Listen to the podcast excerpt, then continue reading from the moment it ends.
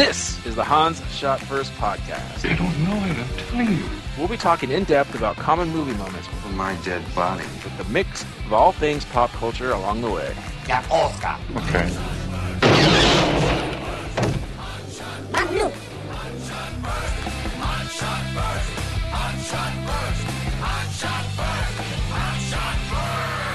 Welcome everyone to Han Shot First. I'm Jeff, joined as usual by Scott and Alex. Say hello. Hey, Today we're talking about Conan the Barbarian. the adventurer.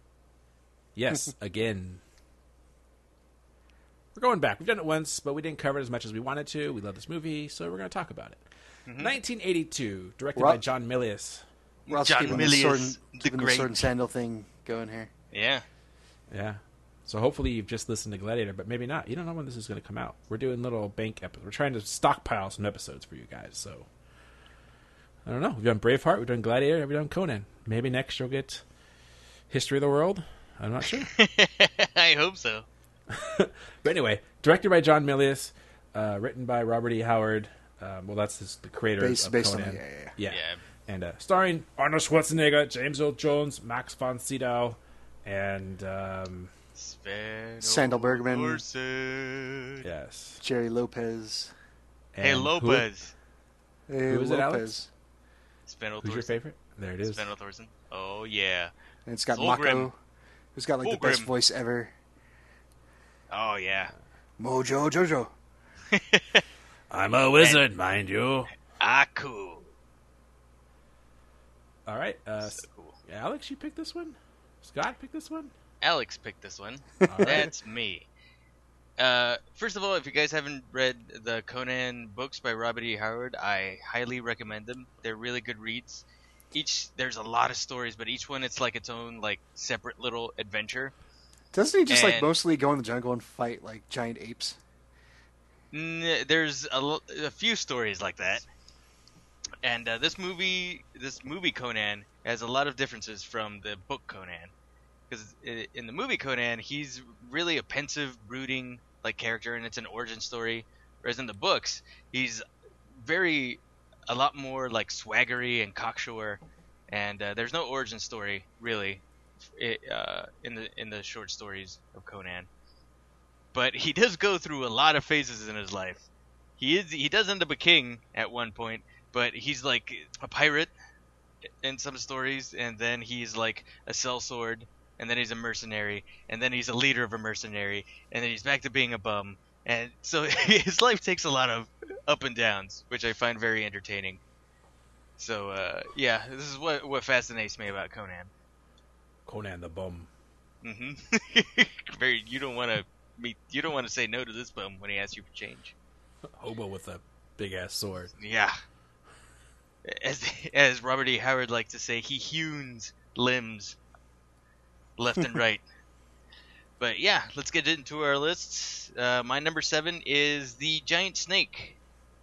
Uh, in that's in the pit guarding that red jewel, which I, Okay. sti- I still find really cool. But the it, the skin of that puppet looks still looks pretty good to me. But the motions and everything, you you can tell like it's a it's a dated uh, animatronic and stuff. But I do like that they actually they put when they pin the head of the snake to the wall, those are real arrows that are being fired, and that's uh, really like uh, I think it was Conan and Valeria like Arnold Schwarzenegger holding the puppet snake head up.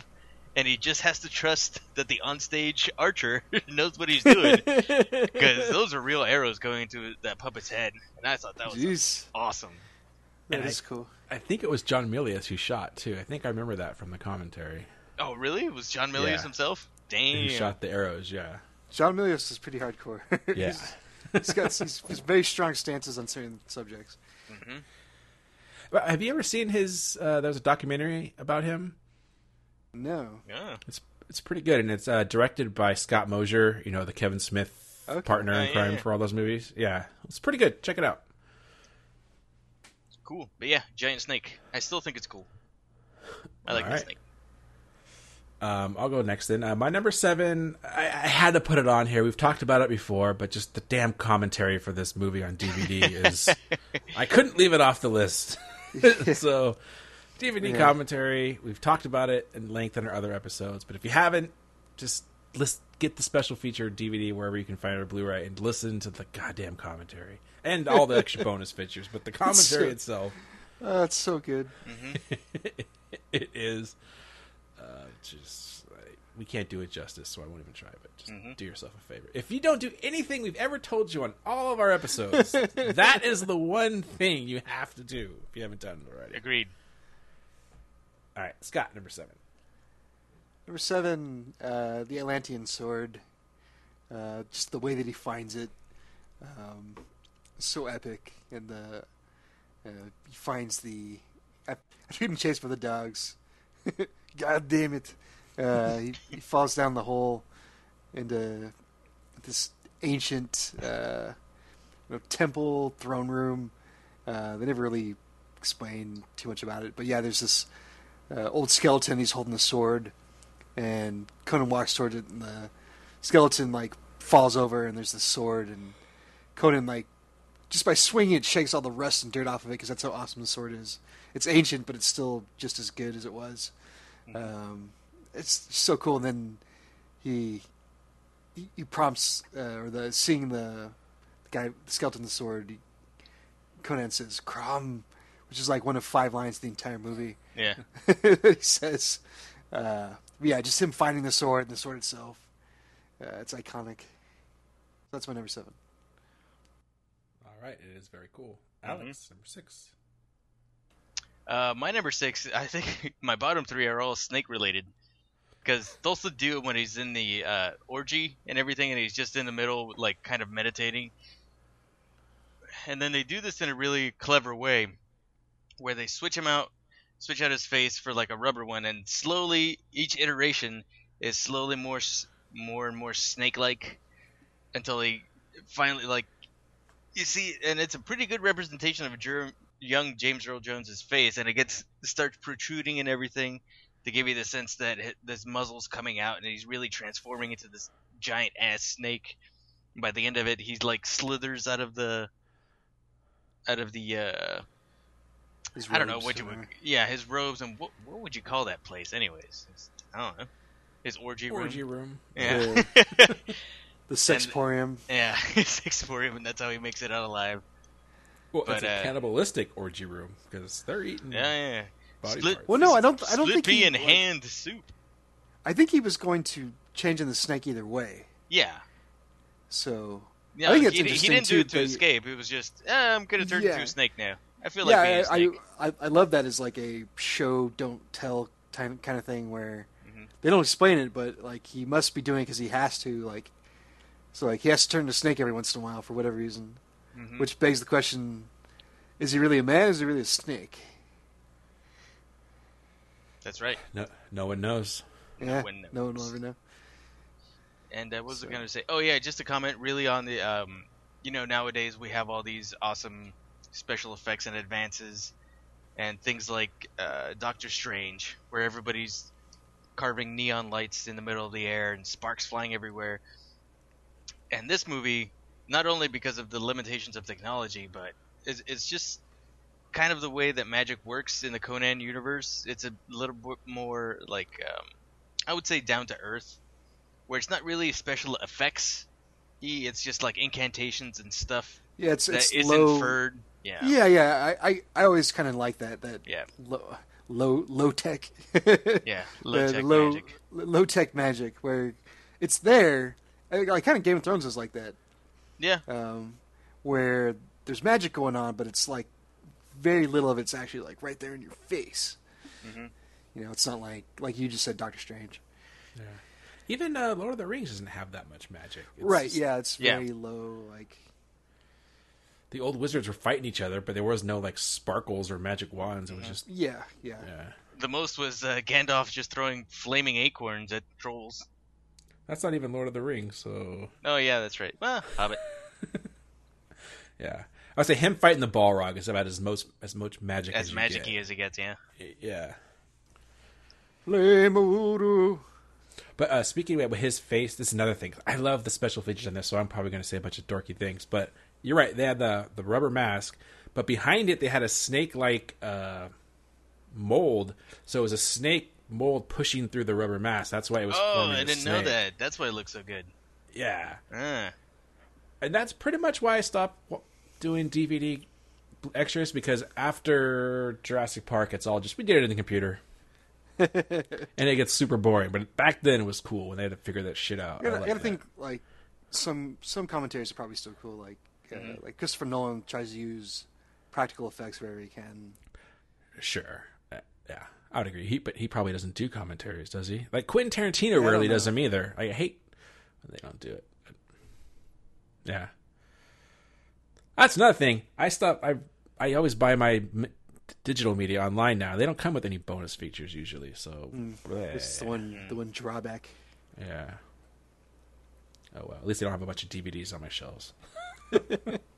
Or HD DVDs. Oh, I threw those away the other day. Finally. oh, Those things got to be collector's items. you could have donated them to like the the Paley Museum, Paley Center. Oh, I thought you were going to see the little kids in Africa, like when they have like, Oh, the Jeebus H. San Jose Shark Championship j- jerseys on and stuff. Uh, or the Atlanta Falcon ones. Yes. Atlanta Falcons, President Clinton. All right, uh, where are we at now? Number fives. No, no number, number six, six, for me now. Yeah. Uh, when Conan is left on the tree of woe, and he's about to die, and the vulture starts pecking at him, and with his last breath, he bites the vulture in the neck. Damn it! I can't believe I forgot about this. it breaks his neck and spits it out. Fucking awesome. And then once again, do the commentary, that was like a real dead vulture, and he just had to gargle with some Yeah, alcohol know or something. Yeah, hydroperoxide. Acid at that point. Jesus. Vultures Whiskey. are dirty birds. But that's Contemplate cool. this on the tree of woe. He's ah, about Oh, to die, every the James Earl vulture's- line. Jeebus H. The damn thing's pecking at him. He's kills a goddamn vulture by biting its neck. There it is. Bites the vulture. Number six. Scott. I like that. I like that. There's this one tree in the middle of nowhere that they've designated as the tree of woe. Whoa. It's because yeah, Uh, everybody's whenever they see the tree, they go whoa. Whoa. Uh, my number six is uh, toward the beginning, the the wheel. Uh, that transition is super cool.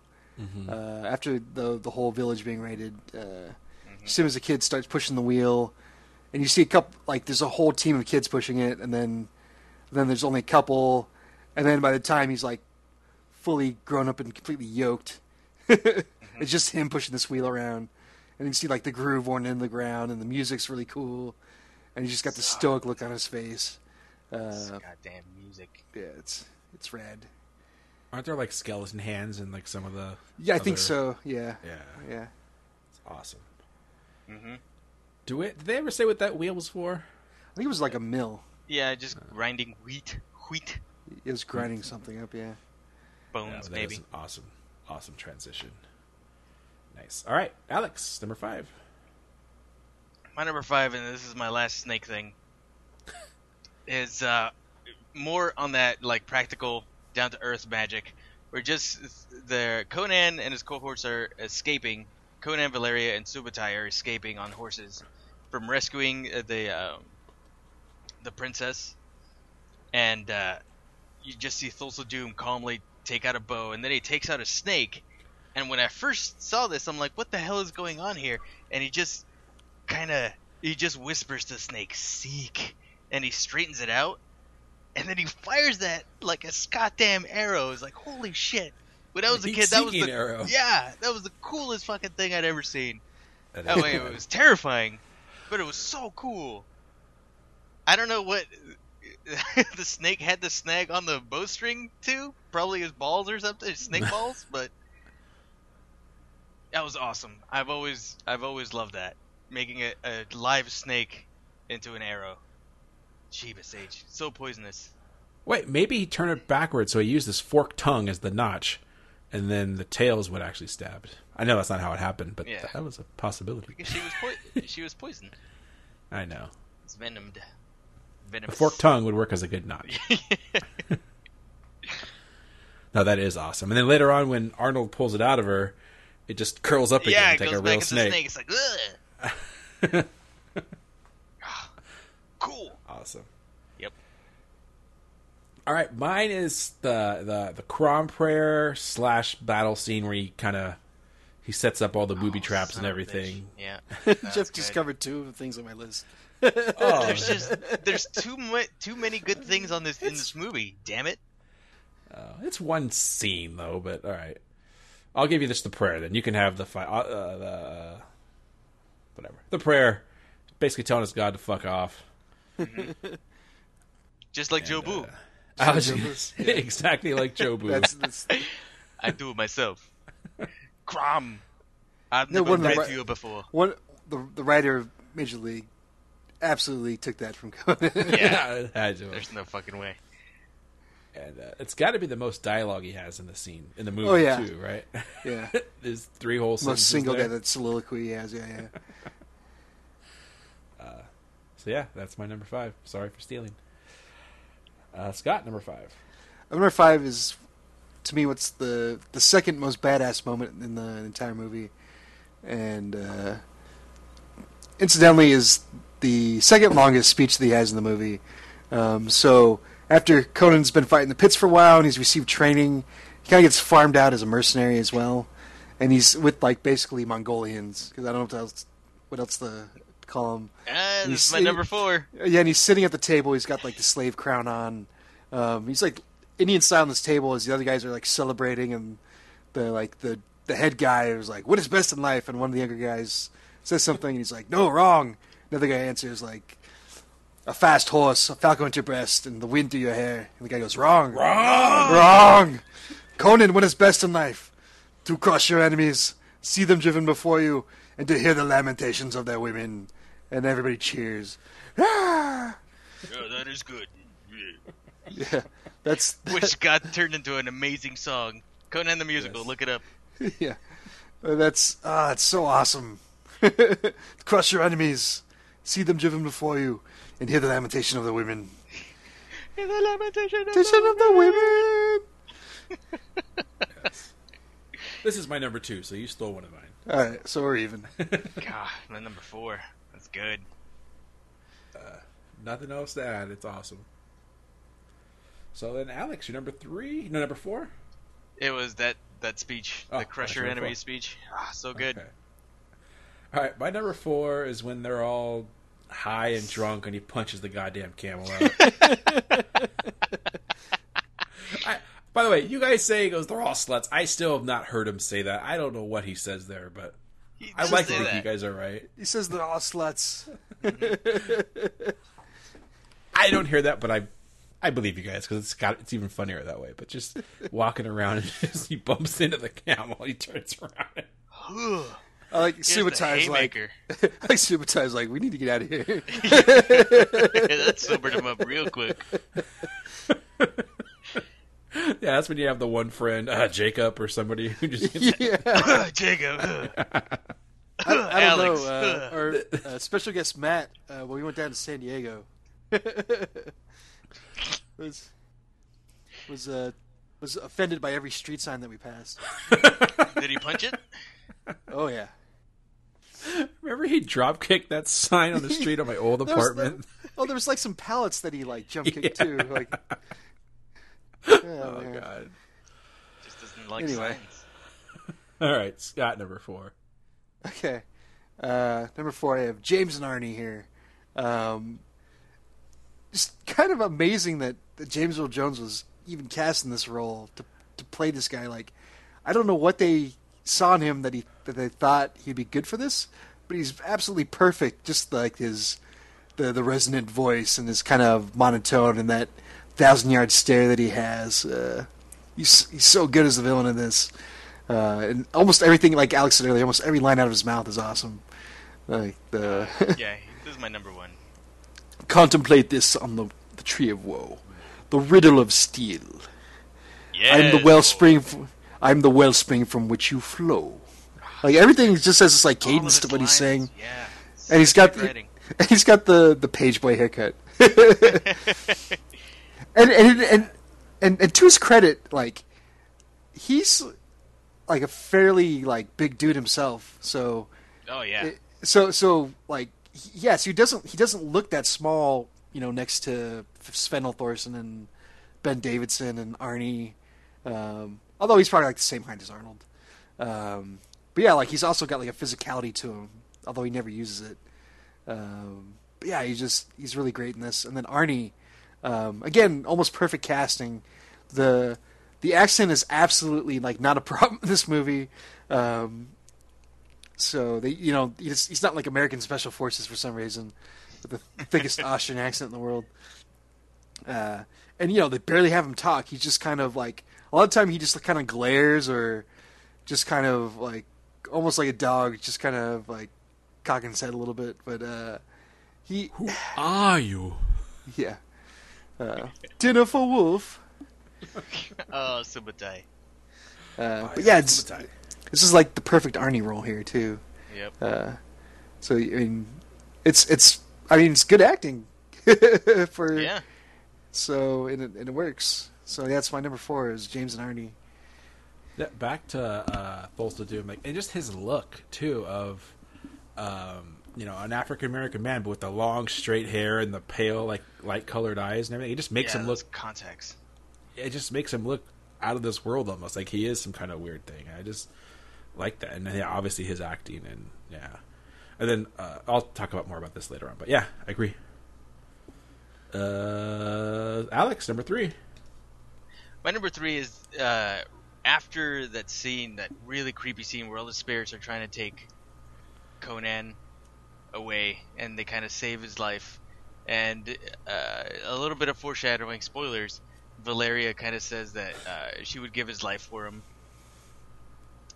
and uh, she fights off all the spirits and everything. And after that, he kind of he's just kind of doing his pensive like contemplative thing and he's just out there alone him and his sword just trying to bond back getting back into form with uh, his combat style and all that cool flipping around oh i must have done that a billion times as a kid with paper roll tubes Yeah, the the wrapping paper. Yeah. yeah. ah so cool i like that I I agree. And I like Yeah. Scott's theory. I th- you said this years ago, but that was him, like when he lo- when he's twirling the sword and he puts it away, but at the end he kind of just looks at his hand and he's flexing. That he's kind of getting the idea of what the riddle of steel is from uh, his experiences with Thulsa Doom and going, Yeah, it's you know, it's, it's dying him, and it's coming back him, to life. not not the sword. Yeah, yeah. yeah. Uh, so so the the one that so that leads to the like kind of one bad line in the movie uh, from uh, Sandahl Bergman's character as she's dying. Like she just there's some I don't know if it's a bad line, but there's some bad acting. Told the gods I would pay the price. Conan, oh, kiss me, kiss That me. was, that was a little, that was a bit much. Yep. I think Max von Sydow overacts the shit out of his scenes in this movie yeah, too. he's, he's he's he's chewing on some scenery there. Yeah. The lions ate him. what So are you, good. thieves? But Yeah. okay. so good, Max von Sydow. Uh, my number three was pretty much. Uh, I just had Arnold in general. Like I said, Arnold, the perfect part for Arnold is kind of what I had as my number three here. Just, just a big buff dude, didn't have to talk much, and he did everything he needed to do to kind of just become a Hollywood action star. This kind of was just perfect for him. Um, I, that's all I can say. Just the scenes where. When they do invade the orgy temple, and they have he has all the black paint on him and stuff. It's just Oh, that is awesome. yeah, it looks so cool, and I like how John Milius talks about how it's there just to break up the shape, and it's true. When you see him walking around, once they say stop still, it just you no longer see a person standing there. You just see it just kind of blends in because it, there's no Yeah, just human defined shapes, shape. Yeah. Yeah, That's cool. Uh, bit of trivia that that orgy scene as they're fighting their way out. Um, I, I'm pretty sure you already know this, Jeff, but this is Sandahl Bergman loses a finger. Almost. It w- Almost, pretty damn close. Yeah. yeah, Yeah. so so she was like doing all of her own stunts or whatever, swinging those swords around, and yeah, she almost lost a finger. yeah, they talked about that, and they did more of the pain is temporary, film is forever. The same crap they gave Arnold when he got attacked by those dogs. God damn, God damn it! I like how he's, swear- he's swearing in English too. By the way, Yeah. he's like, More like following Scheisse. the whole line, Scheisse. so good. All right, Scott, number three. Okay, number three is the final battle sequence. Uh, you know, again, the music is rad, and the all, Jeff kind of already mentioned all the traps they set up. Um, the the real two stood against money. It's more like two and a half, but uh, I killed him with my spear. Yeah, just the it, uh, some of it's like pretty brutal. Uh, uh, it's like '80s like sword and sandals action. It's it's awesome. And squibs everywhere. Yeah, all the the blood. The one guy just like throws the blood. I think maybe that was in the orgy temple. You can tell he's like Yeah. slapping the blood Slashing back on himself. yeah, it's like doing it himself. It's not his squib. Um, it's like a water balloon full of blood, basically fake blood. Uh, but yeah, the whole final fight sequence is is cool. Uh, always always worth watching. So, God, now I'm trying to. The- You're calling it the final fight, but this is still before he goes up to the top of the the stairs to get right, Doom, right, right? But there's not really That much- wasn't really a fight, yeah. yeah. Yeah, there's not really any Okay. drawn out fights in there. Yeah, this is definitely the uh what you call it? the big battle, Yeah. final battle. Apex, the uh blah blah. Uh, time out real quick. I gotta go take care of the dog here. He's barking. Eh, beer break. And we're back. Hey. I don't know who was talking last. So I, I just talked about the final battle sequence. So I think we're on to our number twos. Number twos. no, I haven't said, but oh yeah, I did. Never mind. You're right. Yes, number twos. My number two is just the music is astounding in this in this movie. It's it's a must-have soundtrack for me. You, you, I mean, even more so than like the Rocky soundtrack. When I want to get in the mood for working out and everything, I pop in that Conan. Oh man, I'm never stopping. It's pretty good. So awesome. Hammers and very bombastic and oh, it always it always just it's in time perfectly with some of the action scenes, especially the ones at the end. So I can't get that out of my I can't disassociate the music without reliving that final badass action scene. So cool. I agree. Yeah, who does the score? I'm looking at it up right Basil now. You guys know? Basil Poledouris. Good old Bat- Bazzy. Basil Basil Poledouris.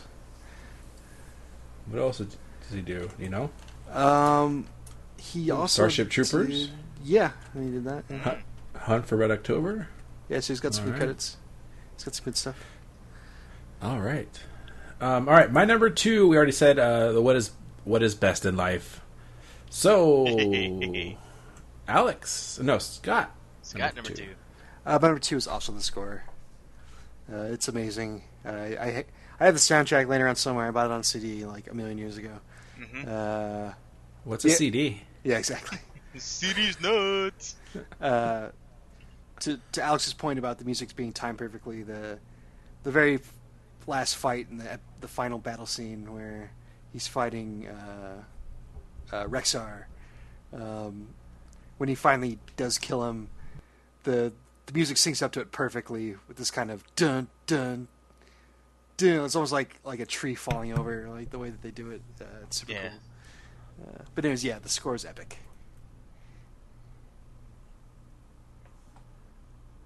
All right, There it is. Alex, number one. Uh, my number one is just James Earl Jones.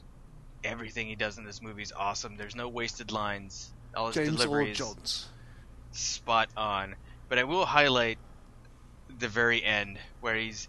You can see even even more. So magic is so permeated in this movie that you can tell with that deadly blue-eyed stare into Conan's eyes that he's hit, slowly hypnotizing him, or trying to, telling him that you know, if it wasn't for me, you wouldn't be the man that you've become and everything, and I'm the wellspring from which you flow. Such a cool line.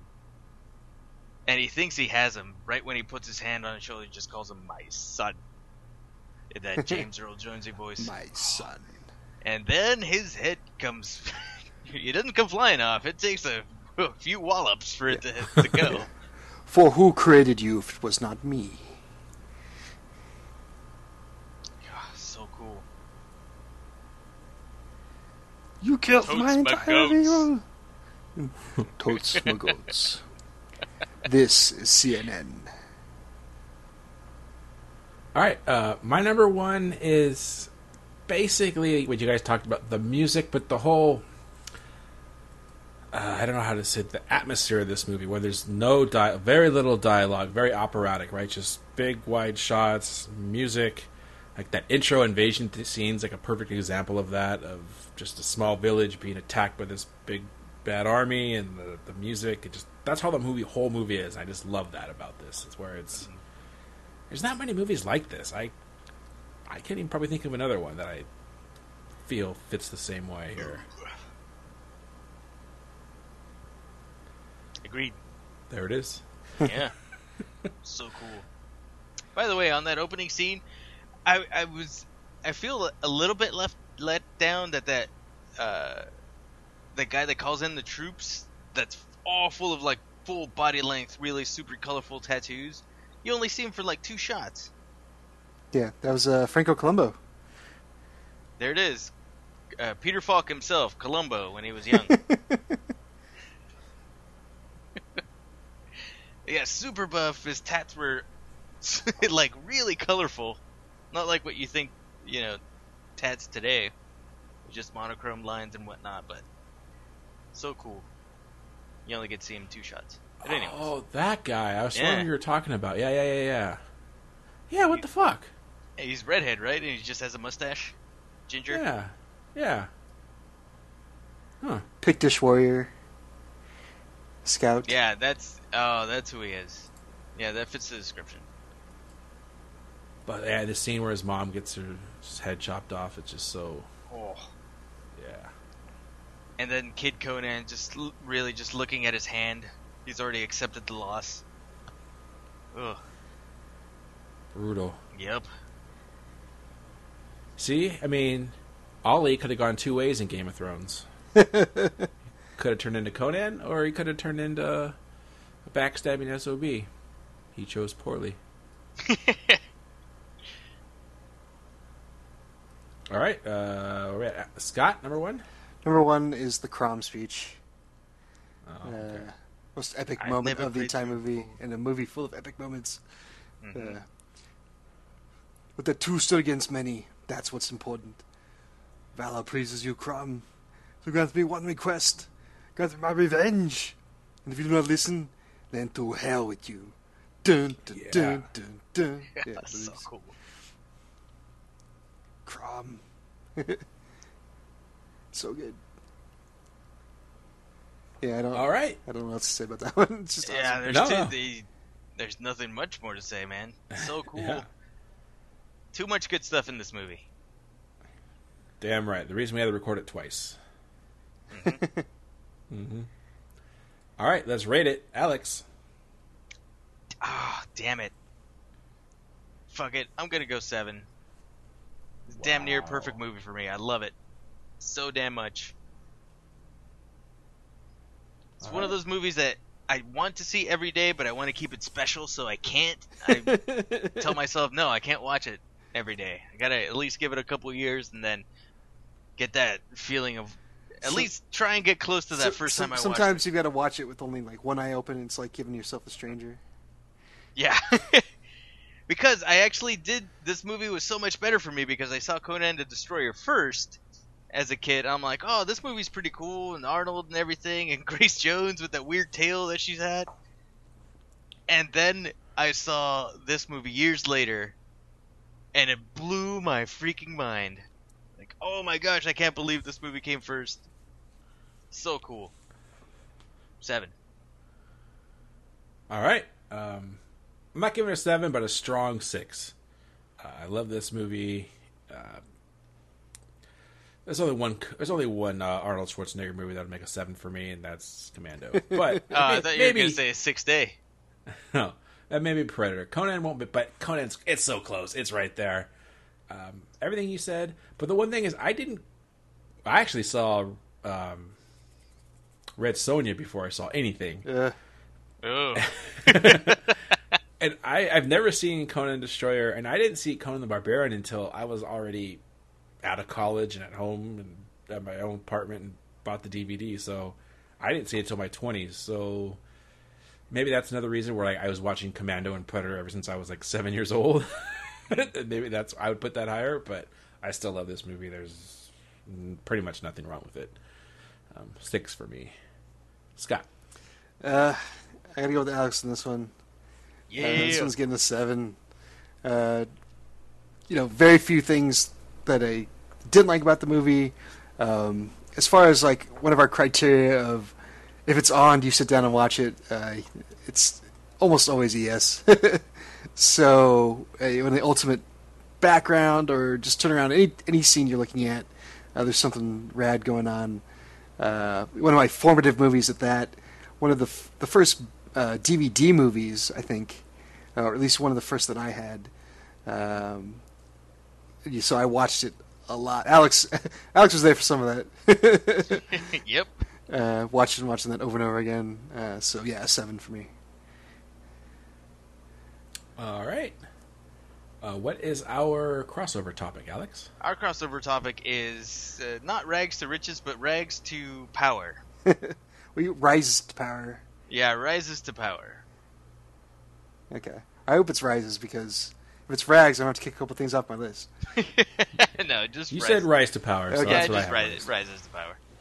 Uh, my number, my number five is uh, a video game, uh, one that I haven't finished, but it starts with a flash forward of the main character being a king, and then the whole video game is him, uh, you playing him and getting up to that point, and it is Conker's Bad Fur Day, where he's it's very cartoony, but also very vulgar and violent on the N64 on a Nintendo system, which was an anomaly to say the least.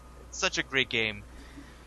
And uh, Conker starts as just the the king, who's this big like mountain lion leopard type of thing, and his chair is a little bit wobbly, so he gets Conker, that's a squirrel, and puts him under the chair to even it out, and that's how he's, his his life, his the rest of his life is gonna go until he decides to change his own fate and he becomes king. Was the first Conker game like was nothing like that, right? It was just like a Well, the first prototype, yeah, it was a very cutesy family. What? No, I thought I th- well, I thought there was a a Conker's game, and then they made the sequel, which is the Bad Fur Day. Or was the the Fur Day the first one? I thought Fur Day was the first one, and just the early prototypes and trailers were of the family-friendly one, Okay. where it wore different type of suits and hats, and it was very cutesy. But there was a lot of cutesy stuff on Nintendo 64 at the time, and they're like, "Okay, we got to make this different." And boy, did they fucking ever! So yeah, it is good. interesting to think that it was a Nintendo title. It was a rare, but it was on. Well, no, N64. well, that's what I mean. Like it was on a Nintendo platform. Yeah, yeah. It was from Rare Games, but yeah, Conker's Bad Fur Day. All right, I have no idea what it is, but I trust you. Um, you shouldn't. But thanks. my, my number five um, is all headcanon. So I'm going to say Darth Vader, going from little Anakin Skywalker to Nah. being the big bad Darth Vader. No, it's not works. executed well in the prequels, but in my head canon, it's awesome. So therefore, my number five. Little slave boy comes a Jedi, comes a Jedi master. He's not a slave. He's Anakin. He's the name is Anakin. Yeah. So, Anakin Skywalker to become the biggest, baddest mother in the galaxy, Mm-hmm. Darth Vader. Throws Just emperors off ex- bridges for breakfast. Just wish it was executed so much better. Yes. Um, Scott, number five. Okay, my number five is uh, we're gonna get literary here, um, but it's there's been a couple of adaptations, maybe more than that. Um, originally Robert Redford, and then uh, Leonardo DiCaprio, uh, but as Jay Gatsby, uh, kind of the ultimate tragic okay. uh, rags to riches uh, character in pretty much any pop culture that you want to think of. Uh, but yeah, he uh, basically gets into bootlegging. Spoilers. All to impress Whoa. a girl, and things do not work out for him. Again, more spoilers. Uh, but yes, uh, Jay Gatsby, the Great Gatsby. I have not read it or seen any of them. All right. So Yep. thanks for spoiling it. Jeez. Yeah, that's my fault. I, I- haven't. S- I've seen Man on the Moon. Andy Kaufman reads it. Well, there it is. yeah. I also saw that bit when he, well, a taping of that bit where the real Andy Kaufman did it. So freaking hilarious. I Anyways, thought Big Boy did it. He did. All right, Hmm. number four. my number Alex. four Disney movie, Sword in the Stone. Okay. I actually ah, that They did, ma- that they did ma- cross my mind. Yeah. Yeah, they kind of managed to make the Arthurian legend into kid friendly when him and his adventures with Merlin. That whole duel, the wizard's duel, was pretty cool. But then at the very end, find out that he's King Arthur and he pulls his sword from the stone. and I know it doesn't happen in the real legend, but he's a he's like this twelve year old kid in the throne room all by himself with a cr- ill fitting crowd. It's cute, but it's very irresponsible. King Tommen. Yeah. We've seen it. All right. There it is. Um, my number four is from an ongoing series that's on right now, House of Cards. Frank Underwood. Ah, I don't yeah. know if you guys are watching the show or not, but uh, I'll I'm say- actually I'll a season say behind. I I But- tapped out on that one actually. All right. Well, starts off as a congressman and pretty much manipulates his way to become president. El presidente. So pretty awesome. It's it's pretty scary actually. Like although I'm sure it is just truth is whatever nonfiction's greater than fiction. Whatever whatever Yeah. Trump's doing now is the, the worse reality than anything. of what we're living right now is a lot scarier than yeah, exactly. That's what I'm trying to than say. House of Cards. But it's a pretty effed up shit in that show. But uh, Yeah. watching him manipulate everything just to get keep climbing, it's pretty awesome. So Frank Underwood, House of Cards. Plus, he plays uh, Call of Duty. He does play He does. on PSV. Is that one of those PS Vitas? That was one of those fucking hilarious things I've ever seen. I say, I say, is that a PS Vita? He does talk like that goddamn chicken. completely, just some of the most blatant product placement I've ever seen. Anyway, Mhm. What, what was the name of that chicken? Foghorn, Foghorn Leghorn.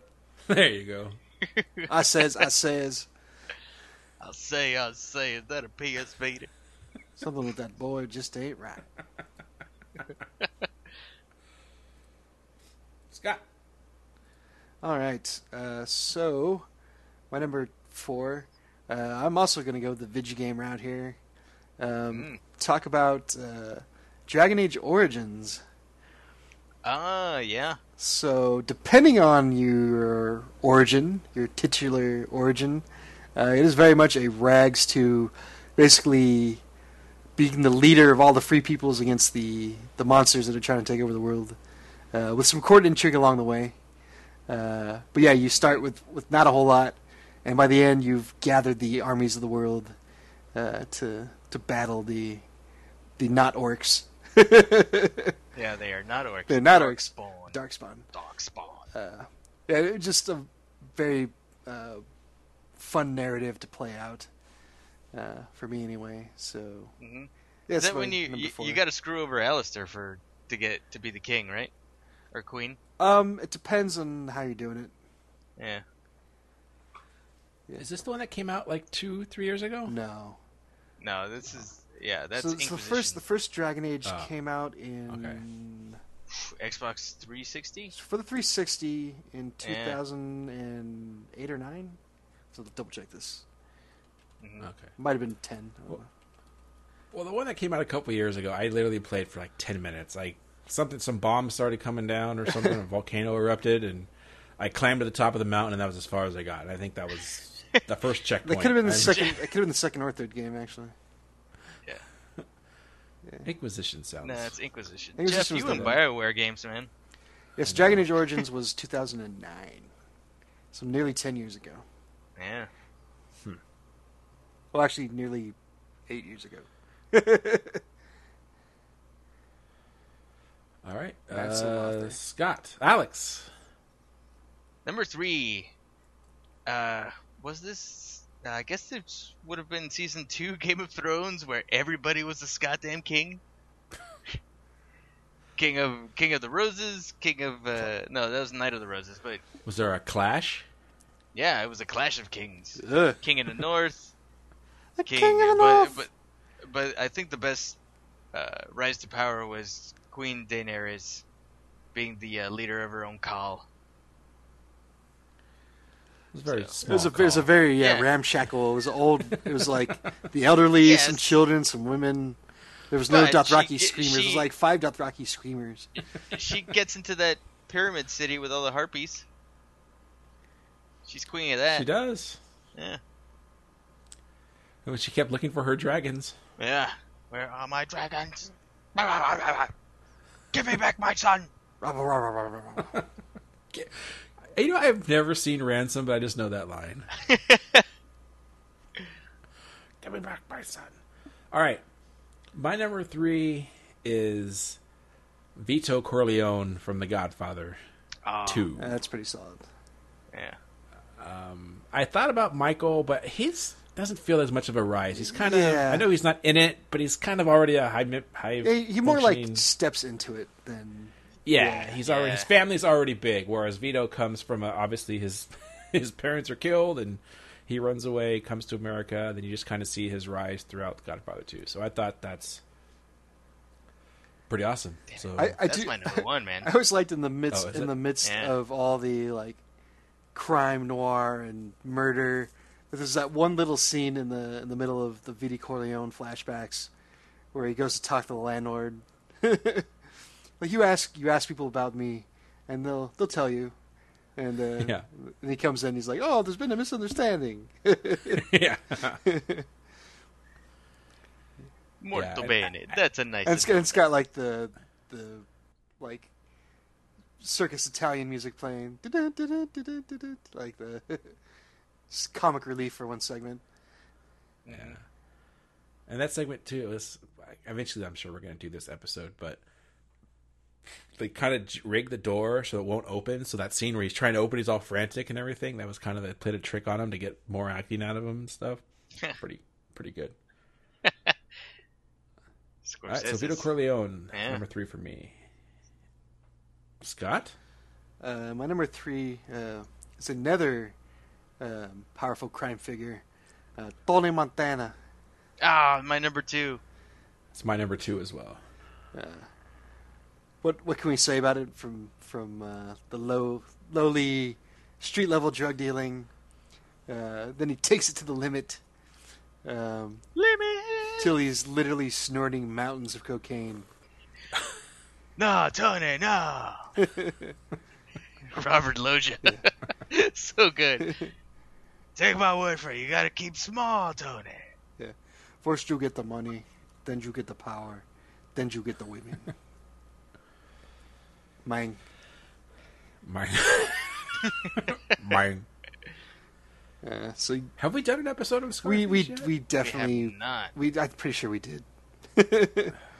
Well, I know Uh, we talked yeah. about it extensively. We in might this have. episode, But anyway, Scarface, Tony Montana. There is a remake coming up too. Another remake because the uh, Pacino Scarface is a remake. know. That's where everyone always comes in. I don't want any more remakes. Uh, uh, uh, uh, that was a remake. yeah. That's how they say it, Jeff.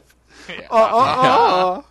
Uh, it's Dennis Nedry from Jurassic Yeah. Park. I say the That- magic that was- word. that was a remake.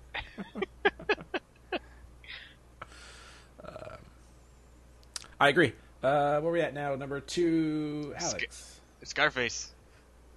All right. Same thing for me. So, number two, Scott. Okay. Number two is and the, uh, this one is cheating a little bit. Uh, although Oh, here we go. although I would argue that he uh, this character still had to go through a lot to to get to the pinnacle, uh, and that would be Aragorn from Lord of the Rings. Uh, goes from lowly leader of the Rangers to to the, Yeah, he king, was just- the king of all men. Yeah. Set aside the ranger and become the man. Yeah. Anyways, uh, so yeah, Aragorn. It was reluctant, but he eventually took up the mantle. He basically was just like some some guy, like basically a forest warden, uh, to It's just to one of them rangers. one of them rangers, uh, not to be trusted. Uh, one of the Dunedain. Uh, One of them pipe smokers. yeah, and he winds up with like the second hottest elf on Earth. Per Second? per the lore. Galadriel. Orlando Galadriel. Bloom's number one. Okay, number three. uh, yeah, no, per the lore. Um, there's actually in the, in the books there's debate over like whether Arwen or Galadriel. Like Are the fairest in the land. like Gimli basically threatens to kill people that that badmouth uh, that say somebody's more pretty than Galadriel. uh, but yeah. Anyways, I'll tell you one thing. I think Galadriel is a, or Cate Blanchett's a real elf because she's not aging at all. I saw her in the Thor trailer. Thor. She still looks great. whoa, Mm-hmm. your computer agrees. Sorry. yeah, sorry about that. Whoa. I guess I guess the computer's angry that we're uh, that I've Yeah, bad mouthing Galadriel. Bad, bad mouthing Galadriel. Jeez. Yeah. Uh, so yeah, that's Aragorn. Uh, that's my number two. The rise So to power. I, it, it counts. But Yeah. to me, I I thought about it, but he doesn't really. He's king, so it's implied. yeah, that's why. power. That's, that's I don't why I said it's power kind of. I kind of cheated here. But I mean, he wasn't. power. He wasn't like ordering anybody around though, or whatever. And he and he doesn't. And he doesn't grow out the beard until the end either. He's got like scruff. Yeah, the he does, yeah. but yeah. You should have read Shadowfax. He was king of the horses. That's true. yeah, what was his rise to power like? Is it in the Silmarillion? Probably. It had. It had. Scott, is it? Uh, I'm trying to think. I don't think they mentioned Shadowfax, but I'm trying to wonder if it's, if they mentioned the like the the horses very much. I don't think I don't think they name any of the horses. Maybe they do. I think they name a couple. Kicked so many of his rivals in the face. I know there's like so, Is there's, there I a think there's like a, some animals. There's like a dog. there's a dog in Silmarillion that gets like five chapters basically. What about the Eagles? Is there a king of the Eagles? Uh, I think they mentioned it in there. Don Henley, It was, it was, it was Glenn Frey. Brian Wilson. No, that's Yeah, Beatrice. Brian uh, Wilson. What? I know, but I was going to say, is there a king of the Wicker people? no. Oh, There's a prince of the Wicker people. all right. Mm-hmm. All right, where are we at? Number ones. Yes. All right.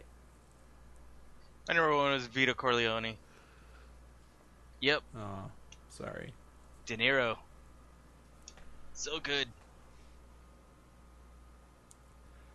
Next. It is. he wraps his gun in a towel so it doesn't make noise. Yeah, muffle. Yeah, muffles it. so people think just think it's Italian fireworks. And it catches fire, and like it wasn't supposed to. Gugaluanza. they kept that shot. Okay, my number one, um, a little more in depth to what Alex had earlier, was is Game of Thrones, and it's the, the rise of power of Dany, Cersei, and Jon. I've loved the past six seasons, six plus seasons, I guess now, of seeing you know Dany go from being sold off basically as a sex slave. Sex, pu- Ar- So now- Aryan fuck puppet. yeah. Jeebus. to you know basically the everything goes right, conquering the west, conquering Westeros, which probably won't Pretty go much right. But at least at this Just point, about the she takes over Westeros. Like the world's next, because like yeah, the world is hers, just like Scarface. Um, Cersei going, you know, just married off to a king, and now she's done whatever she can the bad way, but now she is is the queen of King's Landing, and Jon Snow being a bastard and going to the wall and everything that's happened to him. So I like. I'm probably missing other people too, but those three characters, I've loved watching them rise, and it's in the TV format, so you've got to see it over sixty hours of television. It's, it's been awesome. So hopefully Cersei doesn't stay there. and Hopefully Jon and Dany do. But we'll shall we shall see. So, so like in a lesser, uh, or I guess I suppose like a different scale, uh, you could kind of throw Arya in there too. Where, where she's not a leader of men, but she has, she definitely has power now. yeah, I guess, but not that type of Yeah. power. Like I would say Sansa before Arya with that type of power. Political power. uh, Yeah. Uh, oh. Oh. I put Arya in more like the I don't know. The montage training where you go from a little girl to being a badass ass kicking warrior. She'd be the Rocky Balboa or the Million Dollar Baby. there you go. Hope she doesn't fall on a stool. yeah. Spoiler alert. Don't watch that movie. It's strength- super depressing. Strengthen up those neck muscles. God, no. Yeah, that's a good advice. Okay, it's good advice, but that movie is so don't watch it. It's, yeah. All right, Scott, number one. Uh, my number one is uh, I watched this movie again recently. Um, s- a couple things in it didn't quite hold hold up as well, and I was kind of surprised by that. But it's still great. Uh, the story is still great based on the original book, and it's been done a few times. And I'm talking about Edmond Dantes from Count of Monte Yeah. Cristo. Yep. Uh, that'd be my number one. I should have thought of that. Uh, I did enjoy the Jim Caviezel, uh, which I don't at this point I don't even know if that's the most recent version of it, uh, but that's the the one that always comes to mind. Um, They actually did like a really weird anime version, but it's set in the far future. It's kind of cool. It's got a really crazy art style. uh, more Richard Harris in that one. Uh, so yeah, it's Yeah. a great ap- great adaptation. No, you're thinking of The Rock, Uh, what? Richard Harris. Ed Ed Harris. Oh, that's Ed Harris. Oh, Ed God damn it, Alex. uh, so yes, Edmond Dantes, the the ultimate revenge slash rags to riches. Mhm. Well, he does. He's middle class to or working class to rags to riches. Mhm. Yeah. And we're Luis Guzman. Can't go wrong. Yeah. yes. I'll go up to Paris. I love that movie. kill them all, bang bang bang. How is this a bad plan? Yeah. so good. have we done that movie yet? No, we Oh, haven't. Oh, we haven't. I told you the first time I saw it, I thought it was about a vampire, right? no. the Count of Monte Cristo. blah, Look. blah. I want to blah yeah, Hey. blah.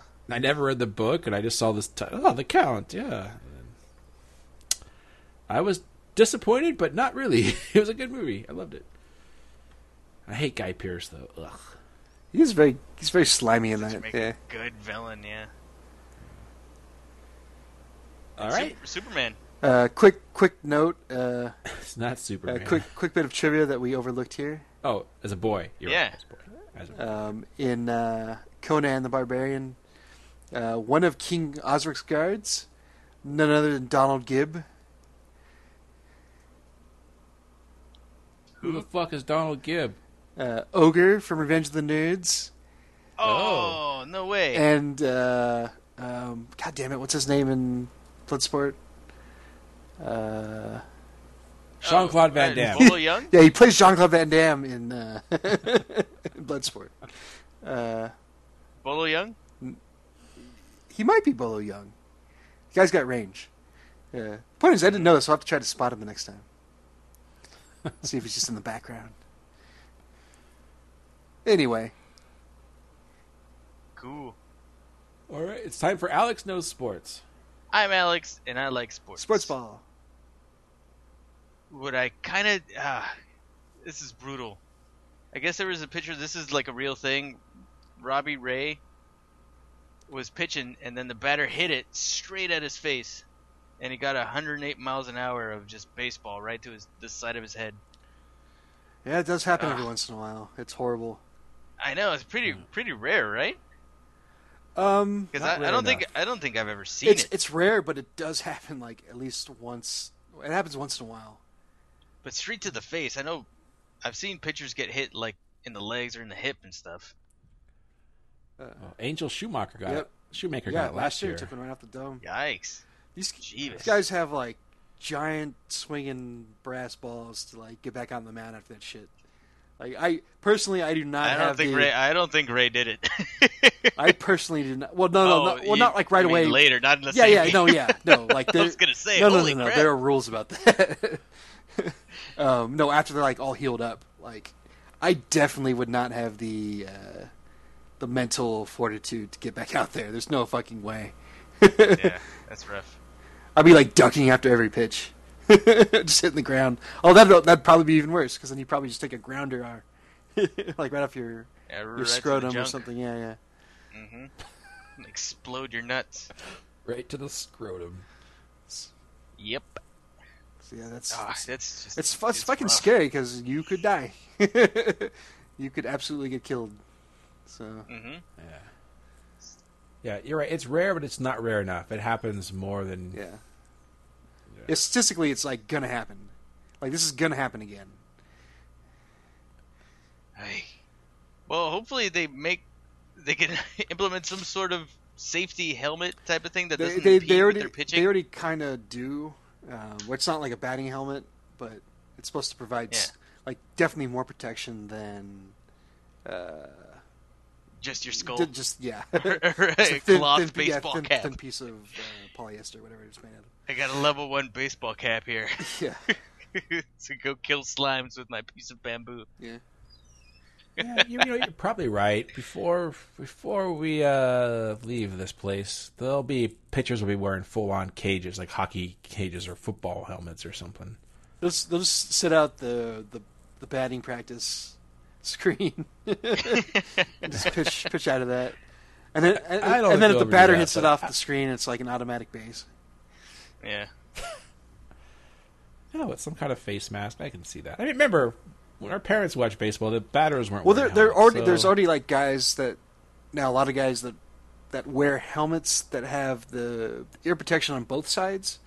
Um, and I know there's a couple dudes, mostly I think it's mainly just uh, Giancarlo Stanton, Shane Vic- Shane Shane Victorino. Victorino. Um, Giancarlo Stanton that has like a cage basically that sticks out across the where his, his chin.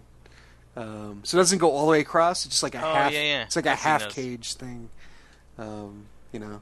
Like a microphone, headset microphone. And, yeah, and it's funny because like you know the guys don't want to wear this stuff because there's still that they're they're professional athletes and there's that whole like macho thing going on.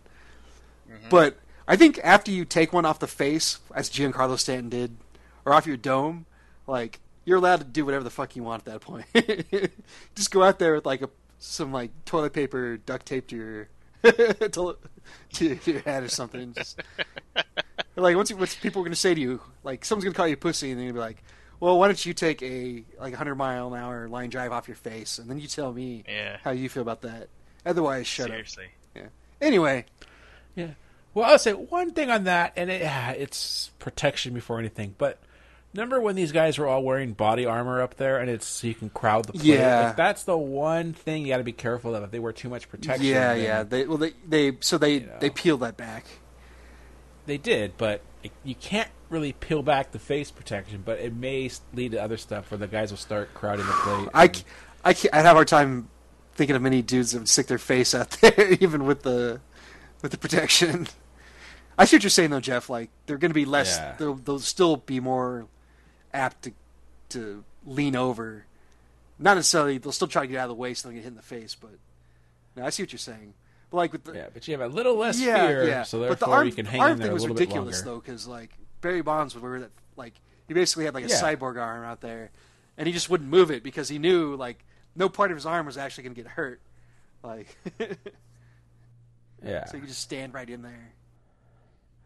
I mean, Alex, I know the olden days. These guys would just you got so you want to control the plate as a batter. You get in, you get in there, you take away the far corner. Mm-hmm. So the pitchers like Bob Gibson and Nolan Ryan, they just bean you, not bean you. They probably wouldn't throw at your head, but they'd throw at you. And okay, the next time you're not going to do it as much. But then like Barry Bonds would go in there with body armor, and so okay, you're going to hit me. I don't care. Yeah. And so, like I said, with the head, it's different. But I people will take every advantage they can, and that's the one thing that scares me a Yeah. little bit. Or like rookie But- of the year, you're you're so small you don't have a strike zone. Jose Altuve. Yeah. It's just like that, yeah. yeah, I know baseball. You do. I wonder what Not. did he retire from baseball already? That rookie of the year? Probably. Like, how old is that guy in real life now? He's probably. Uh, Ian Nickel Nickel. Yeah. He was in American Pie. American guy. Pie. Yeah, and I, I don't remember anything else. Yeah. All right, it's time for Neum News. Yeah, yeah, yeah, yeah. It was yeah. All right, so in lieu of the news, um, we're gonna do a little trivia slash game here. Oh, Um, nice. Lou news. So in a a recent previous podcast, I mentioned uh, I think Gladiator had won for Best Picture in its year. So I'm going to start with 1980 here, and we'll run through a few years here, um, and I'll list the all the movies that were nominated for Best Picture, and you guys go ahead and take a stab at it, and then we can perhaps discuss whether it was warranted or Should not. have, yeah. should not have won. All right, so start with 1980. Um, there was The Elephant Man, Raging Bull, Mhm. Ordinary People, Coal Miner's Daughter, and Tess. Ah, I want to say Elephant Man, but I think Raging Bull won. I think ordinary people. Jeff's right, Ordinary People. Ah, Uh, that is a very good drama. Um, that's a solid year. Raging Bull, The Elephant Man. Mhm. I honestly don't know what Tess is, and I feel bad about that. Yeah, I've never, I've never heard Um, of that one. she's from Ocean's uh, Eleven. oh yeah, yeah. Coal Miner's Daughter was Julia Roberts. was younger Tommy Lee Jones because he's looked the same for like however long he's been in show business. uh, but uh, uh, yeah, I think that movie was about Loretta Lynn. Um, anyway, so moving on to 1981, uh, we have um, Reds, Atlantic City, On Golden Pond, Chariots of Fire, and Raiders of the Lost Ark. Oh, Chariots of Fire. That's what I said Yep. too. Yeah. Two. All right, you guys. Okay. Uh, Jeff is uh, leading here, two to one. I didn't hear the. I didn't even heard of the first three movies you Yeah, said. me either. Yeah. Um, we actually keep scoring. but Raiders, Raiders should have won. I agree. Raiders. I, of the I also lesser. concur. All right. Uh, 1982, we have Gandhi, Tootsie, Missing, E.T. the Extraterrestrial, and The Verdict. Uh, I think Gandhi won. I know Kingsley won for Best Actor, right? Probably. What, Yeah, I think he was the second one you said? Uh, I said Missing. No, it wasn't that. There was another one. Uh, Tootsie? yeah, uh, Tootsie or Gandhi. Um, Why not both? Gandhi. Gandhi. It was Gandhi. Mhm. All right. Moving on to 1983. Never seen it, by the way. Uh, 1983, there was The Right Stuff, Seen it? Tender Mercy, Tender Mercies, Never. sorry. Never heard of it. Nope. The Dresser, Never heard of it. The Big Chill, Heard I've, of it. I've heard of it. Terms of Endearment. Terms of endearment. Uh, I think yeah, I think that one won. Okay. Uh, you guys are right. Wow. You guys, you guys know your best pictures here. Yeah.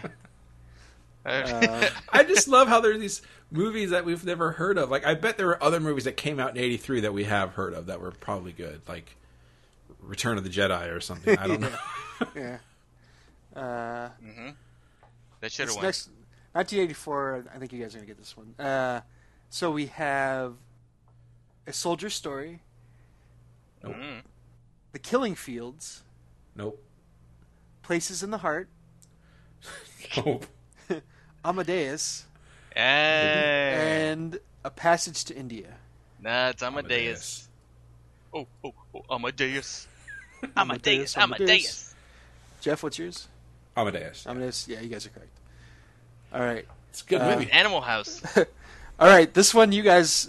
All right, here we go. 1985. We have Witness, Witness. Out of Af- Out of Africa, Prizzi's Honor, The Color Purple, and Kiss of the Shit, Spider I'm Woman. gonna say the color purple on that one. That the Spielberg Whoopi Goldberg movie? Was Yes. it Spielberg? Yeah. Yeah. With Oprah Winfrey. I'm gonna say Out of Africa. Jeff, you're right. Oh, Have you even heard of that movie before, Jeff? I've heard of it, but I, I have no idea what it's about. is it Pauly Shore? I don't think so. No. I'm out of Africa now. what's what's it about? It is. I I've actually never seen this movie. Okay, Um, didn't. Oh no, you know what? I have. I think I have seen it. It's uh, uh, uh, Robert Redford and Meryl Streep. Um, and they're coming out of Africa. whoa! Whoa. And c- out of Africa, coming to America. It's the prequel to Coming to America. I think it's like a romantic drama thing. Um, it's it's called White People in Africa. I think is the alternative title. She was age. No, it's the rise of power of King Joffrey and how he becomes the king over there. All right. The, Flesh Um, and go- Bolts to the gods King must be crazy. One and Yeah. two. all right. Uh, 1986, and Jeff is leading here, six to four. Uh, Oh. We have Platoon, A Room with a View, The Mission, Children of a Lesser God, and Hannah and Her Sisters. Yeah, well, I've only ever heard of Platoon, so yeah. Just going on the strength of that. Yeah. Uh, yep. Platoon one.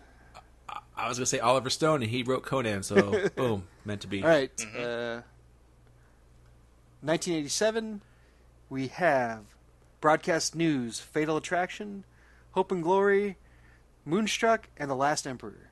oh, The Last Emperor. Uh, broadcast news. I don't know.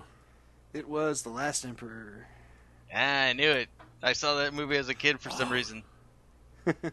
Shit. Now, now that you say that, I this might have been the first Oscars I ever watched. I do remember that now. Okay. Ends up an old man buying crickets. All right, seven to six, Jeff. Uh, 1988, we have Dangerous Liaisons, The Accidental Tourist, Rain Man, What? Mississippi Burning, Uh. and Working Girl. Rain Man. Yeah, Rain Man. Definitely. Definitely Rain Rain Rain Man. Man. Mississippi Burning is too dark. Yeah. To win an Oscar. All right, last one. and then We'll wrap this up here. Uh, so 1989, and yeah, this this will finish up the 1980s here. Not Um, what I meant. so Don't email me. So this is uh, Alex. You can only hope to tie on this one. So you basically have to pick a different one than Jeff. All I right. hope he picks the wrong one. right. We have Field of Dreams, My Left Foot, Driving Miss Daisy, Born on the Fourth of July, and Dead Poet Society. oh shit. I know the answer. I'm gonna say my left foot. Driving Miss Daisy. It is Driving Miss Daisy. Oh yeah. what? Bullshit. Jessica Tandy and Morgan Freeman. Boom. Do, doing it in the back of a car. Wow, that that puts a whole it other a Stevie uh, Sexton. perspective yeah, on Stevie that- on Sexton that, got, uh, got at the Oscar that movie. Yeesh. All right, so It's when it, so maybe Gilf. toward the end of the '80s is when I actually started watching the Oscars. So those probably it would be a lot easier once you got into the '90s. But Yeah, I think I think of the '90s would probably be a little easier. Uh, well, I don't, Oh, I don't know, Jeff. Empire, Would you? Empire of the Sun was never nominated. I don't know what year that was. Was that a I movie thi- of the '80s? uh, I don't think so. Um, so, But that's the Christian Bale movie. so I'm curious though, Jeff. Would you would you be able to name like the more recent ones though? Yeah, I think so. Okay, Fucking La La Land. when they started like nominating ten movies at a piece. It's not La La Land. It's the other one. Boom. Trick question. It was uh, Twelve Years a Slave. that was what was the name of that movie? Moonlight. What is it? Moonlight. See, I would have. Well, if you would have read off the number names, I would have got it. Well, it's just 2000. just real quick. Uh, 2015. So, the year before last. The, so we haven't done the 2017 Oscars yet. Um, oh, I know which one this is. Right. Oh wait, no, I So don't. we have The Revenant, The Martian, Room, Mad Max Fury Road, Spotlight, The Big Short, Bridge of Spies, and Brooklyn. Oh shit! I don't know.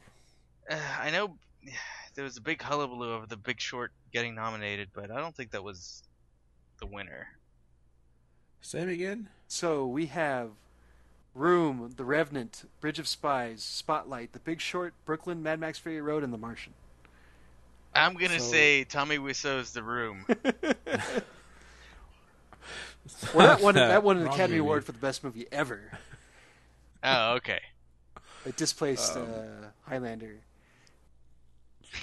Pretty sure it's Spotlight. Revenant is what DiCaprio won his his one for, but I don't think it won Best Picture, so I'm going to go with Spotlight. Yeah, I'm gonna say Big Short, although I think I'm wrong. Yeah, it was Spotlight. Yeah, I, f- I figured you guys might get tripped up on that one because I think that the rest of these you would probably know. Yeah. Anyway, so maybe we'll do this again sometime. maybe I'll go back to the seventies. Cool. Yeah, it was fun. Yeah, that was fun. Uh, Jeff, did you have any other news or anything you wanted to add in here? Um, nope, that was fun. All right. Alex. I'm good. All right. I hope no more baseballs get baseballers get beamed in the head. All right. Thanks for listening, everybody. We at Han Shot First would like to thank you for listening and supporting the podcast. We would love to hear from you, so feel free to contact us on Facebook and Twitter at Han Shot First. Also, please leave us a review on iTunes. Reviews are greatly appreciated and help us get more exposure. Once again, thanks for listening and supporting the podcast.